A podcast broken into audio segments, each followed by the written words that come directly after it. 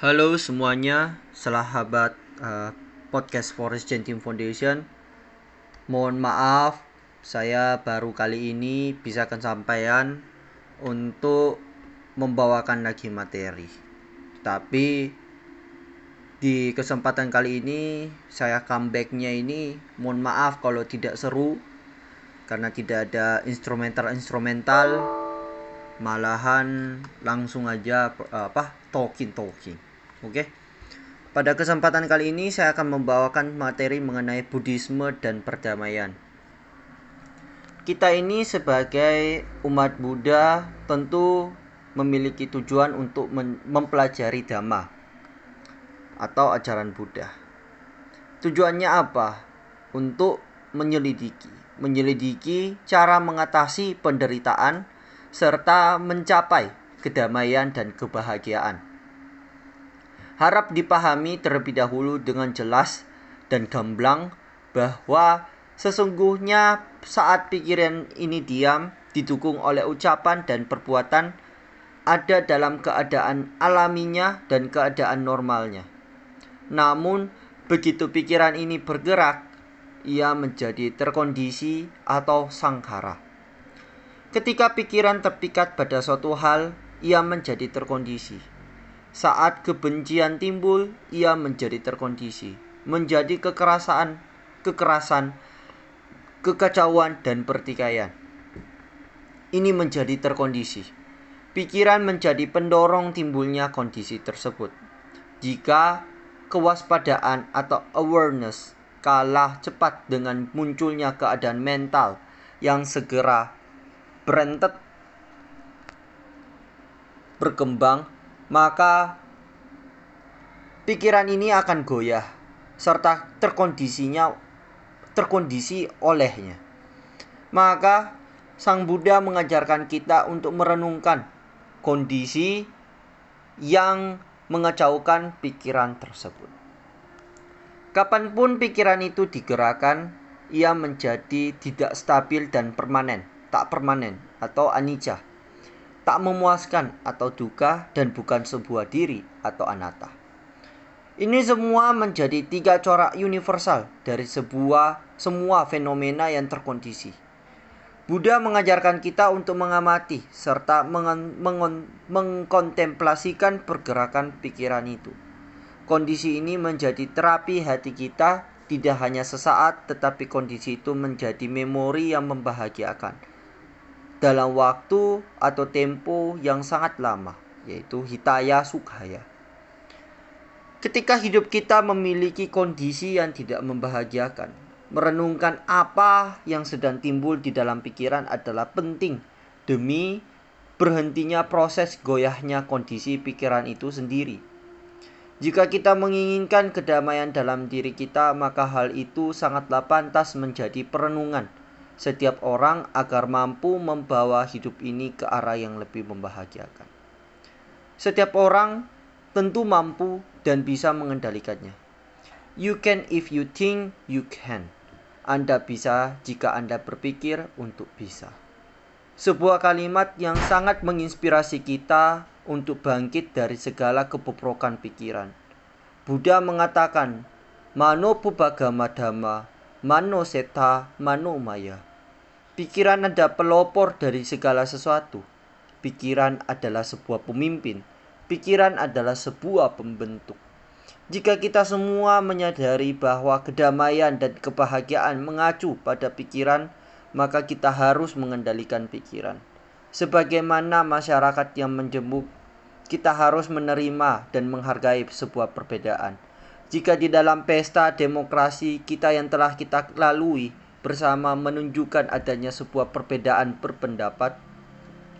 Walaupun tinggal bersama di sebuah lingkungan mempunyai keyakinan yang berbeda tetapi kedamaian bisa tercipta ketika pikiran kita terkendali dengan baik.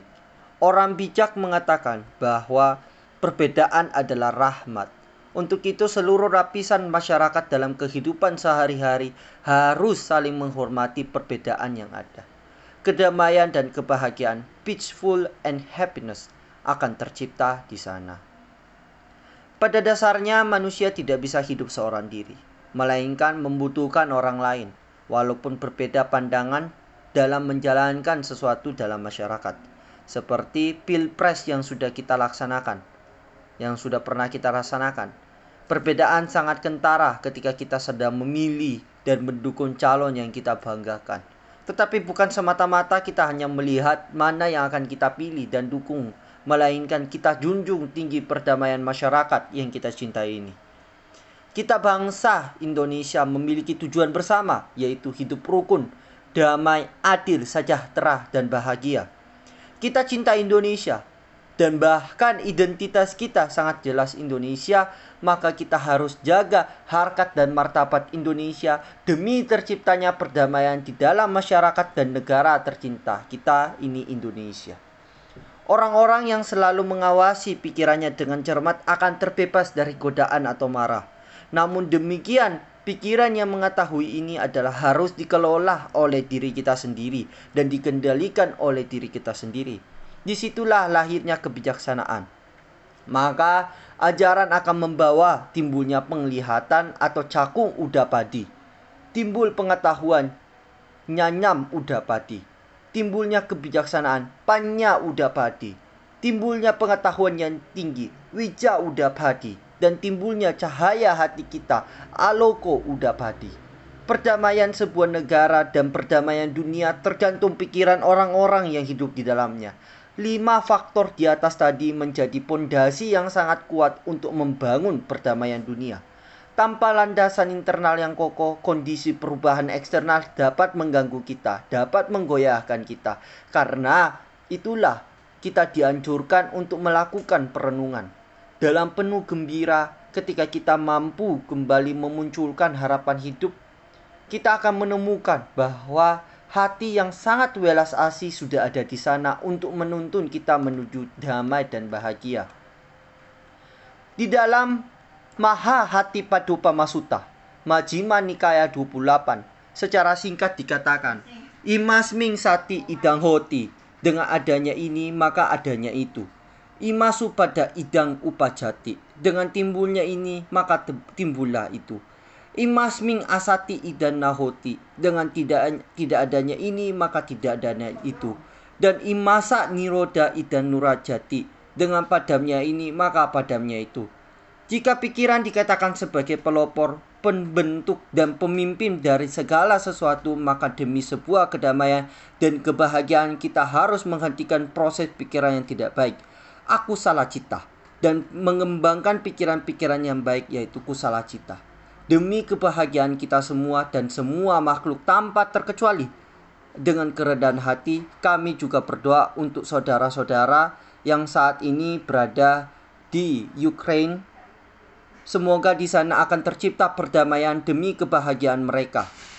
Mari kita sama-sama menyatukan hati dan menyurahkan genjatan senjata agar saudara kita di sana bisa merasakan kedamaian dan bahagianya di dunia ini bersama keluarga. Maka dari itu, ini akhir kata saya ucapkan semoga mereka yang sudah mendahului kita terakhir di alam yang lebih bahagia. Akhir kata, sampai sata duka pamu cantu. Semoga semua makhluk bebas dari penderitaan dan sampai sata bawantu sukitata semoga semua makhluk turut ikut berbahagia. Mohon maaf kalau ada gangguan-gangguan suara dan lain-lain sebagainya saya saat ini merekam menggunakan uh, aplikasi yang ada di uh, aplikasi internal yang ada di smartphone saya. Bukan melalui laptop dan melalui proses mixing. Jadi uh, rekaman ini adalah rekaman murni oke? Okay? jadi mohon maaf kalau ada segala gangguan. Sampai sata bawantu sukitata semoga semua makhluk hidup berbahagia. Sadu sadu sadu. Namo buddhaya Salam kebajikan, salam podcast Forest Genting Foundation. Semoga kita selalu diberkahi dan diberikan umur panjang serta uh, tercapai dari segala penderitaan. Bye bye.